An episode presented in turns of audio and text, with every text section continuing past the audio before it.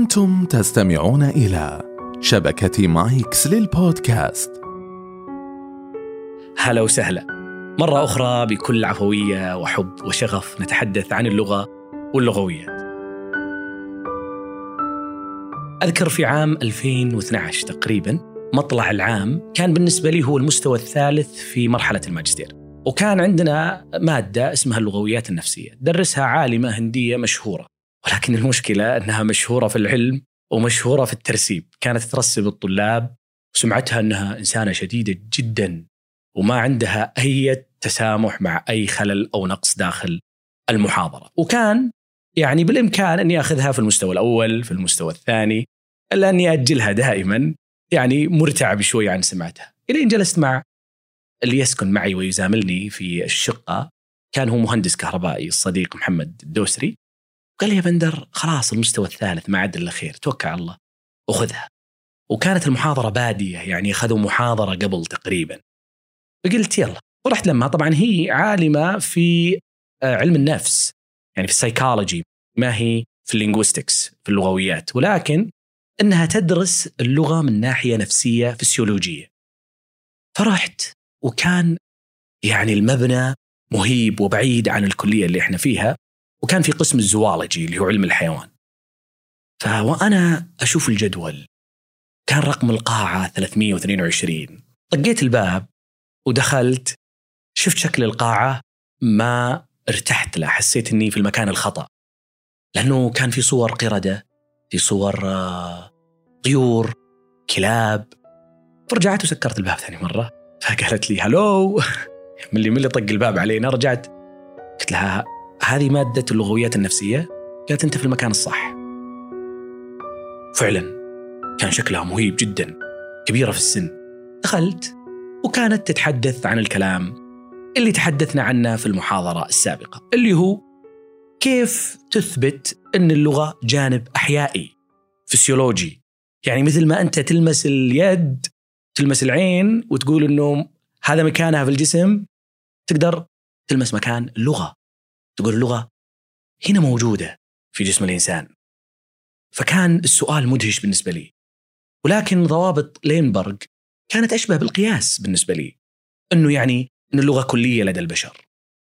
ما نبغى نعيد الكلام من جديد ولكن إنه كل البشر يتكلمونها صح.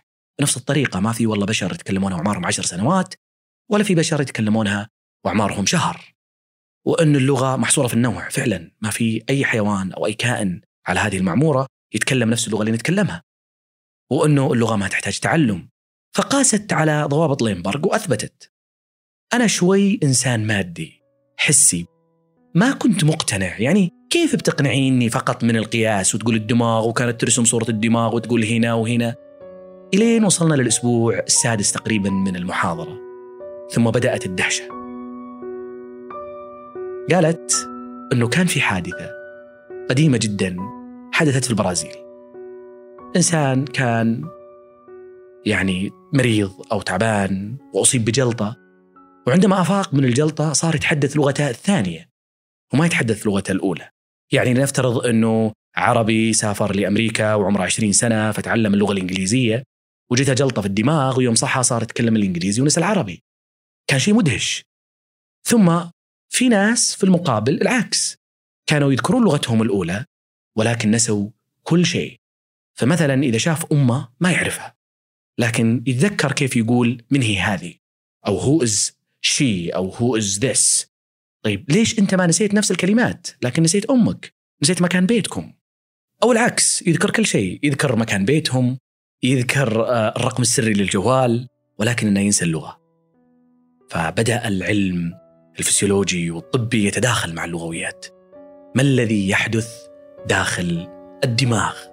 وهل هناك أماكن خاصة في اللغة أو لا؟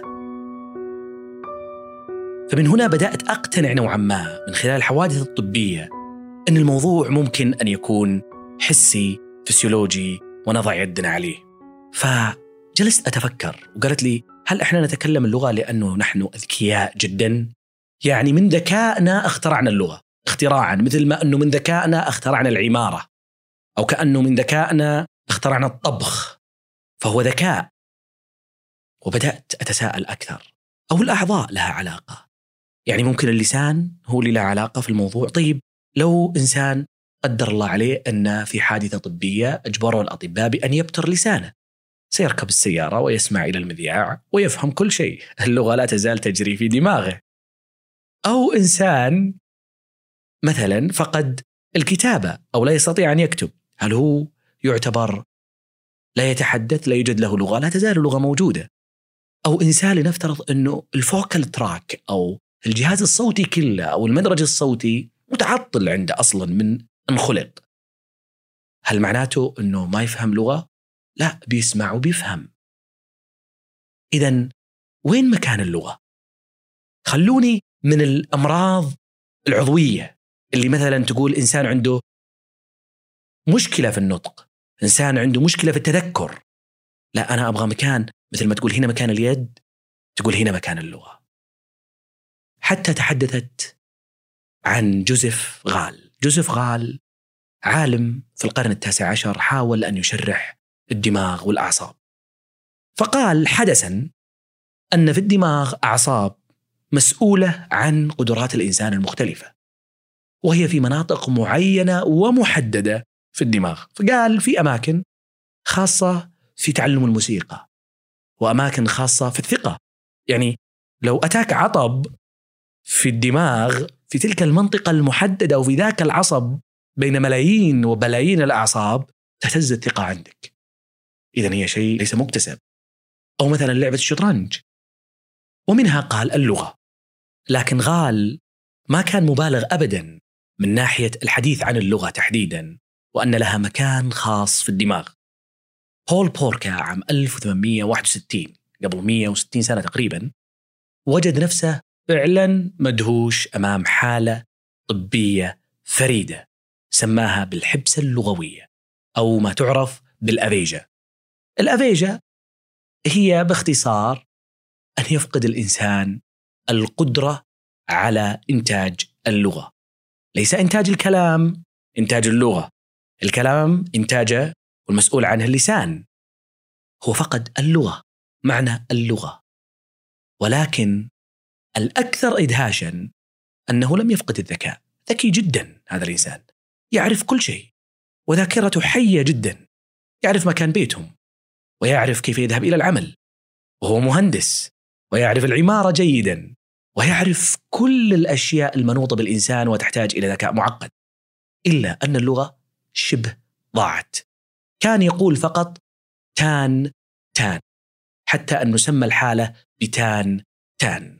يعني يردد كلمات ولا يفهمها نهائيا. فقط يعني يا دوب يقول كم حرف ولكنها غير مفهومة. العجيب أن كان سمعه وفهم السمعي نوعا ما متقبل كان يفهم بعض الجمل غير المعقدة. فبالتالي فقد التعقيد وخوارزمية ذهن الإنسان العجيبة تعامل مع اللغة. مثل ما أنت الآن وأنت تسمعني تعاملك ترى مع كلامي وكيف أن العمليات داخل دماغك شيء عجيب. لاحظ أنا أتكلم لك عن اللغويات. فجأة الآن أبى أتكلم لك مثلا عن الفضاء. ينتقل عقلك معي إلى الفضاء. ثم بشرح لك شيء معقد. سأقول لك مثلا من التعقيد أنني مثلا البارحة شاهدت في الحلم فيل أحمر كان يطير وكان فوقه مثلا سندباد وسندباد كان كذا. يمشي عقلك معي بهذا التعقيد جدا. ولهذا وصلتنا العلوم بهذا التعقيد. ولكن الذكاء كان منفصل والفكر كان منفصل في حالة أفيجيا فهو كان كامل العقلية والأهلية إلا أن اللغة ضاعت. بعده بعشر سنوات أتى كارل فيرنيكي وجد حالة أخرى مشابهة وسماها أيضا الحبسة اللغوية لكن حالة بول بروكا كان المشكلة والعطب في الدماغ في الفص الجبهي من الدماغ الأيسر يعني مقدمة الرأس من الجهة اليسرى. لكن في الجهة الخلفية للدماغ بينما الأولى في الفص الجبهي يعني في مقدمة الدماغ. الغريب والفرق بين الحالتين أن الحالة الأولى اللي اكتشفت عام 1861 كان ما يقدر يتكلم ولكنه يفهم يعني كم كلمة. الثاني كان يقدر ينتج جمل.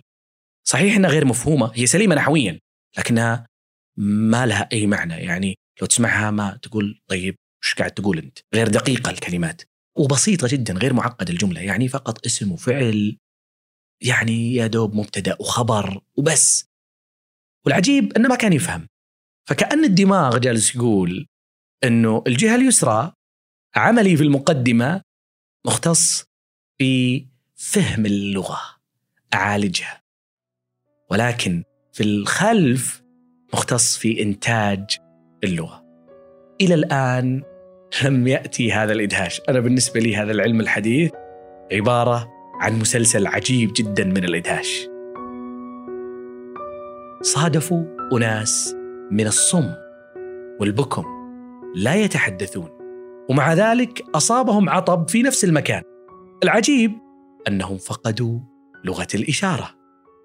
اذا لغة الإشارة هي فقط وسيلة لإنتاج هذا الأسلوب المعقد في الدماغ فما استطاعوا أن يتواصلوا في لغة الإشارة وأصيبوا بنفس الوهن اللغوي فما استطاع أن يركب فقط يعني يا دوب مثل ما قلنا جملتين إذا أصيب في الفص الصدغي وإذا أصيب في الفص الجبهي للغة يا دوب يفهم كم كلمة وفي إشاراته ما يوصل شيء نهائيا ويصيبه نفس العطب.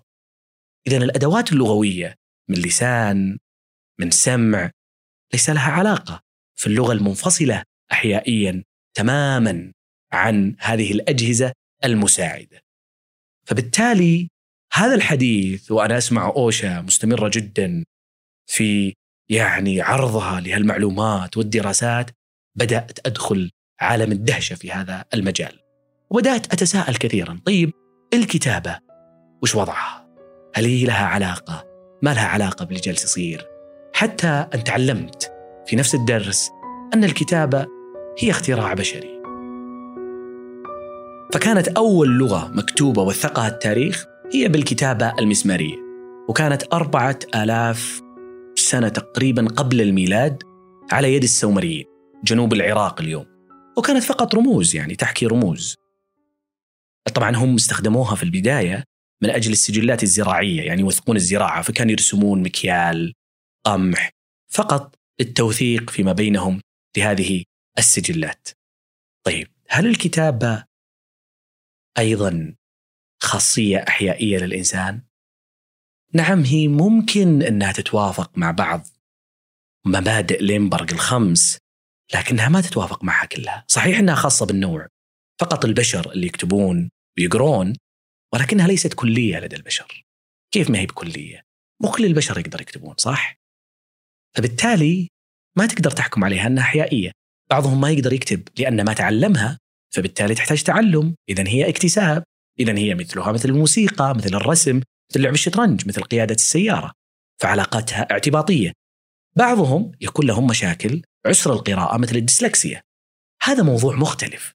ولكن حتى الإنسان السليم يحتاج أن يتعلم القراءة والكتابة حتى يدخل في هذه الميزة الثقافية للإنسان. كذلك القراءة والكتابة ليست متطورة بشكل متماثل لدى البشر.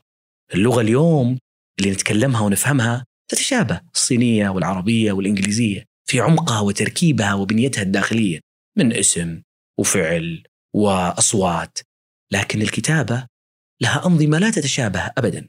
بعضها تسمى فونوغرافي اللي هي يسمونها الرسم الصواتي مثل العربية.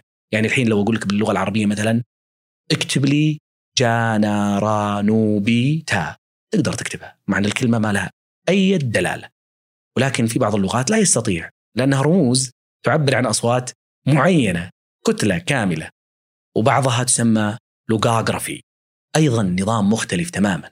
فالكتابة أنظمة مختلفة علشان كذا ممكن أنت تشوف الصينية برموزها الكتابية تعتقد أنها لغة مختلفة جذريا. عن العربية لأنها معقدة بسبب هذه الرموز أو الكورية مثلا أو اليابانية بينما الاختلاف في الشكل الكتابي لكن العمق اللغوي الجميع يتشابه.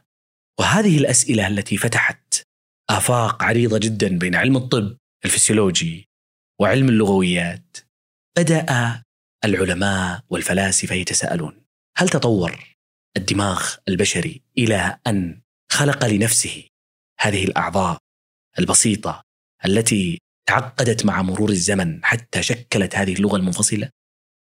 أم أنها شيء متجذر في الإنسان منذ أن بدأ على هذه البسيطة؟ لم يصلوا إلى جواب وتعقدت فيها حتى نظرية النشأة والتطور. ولكن نقول وعلم آدم الأسماء كلها. ألقاكم في حلقة قادمة.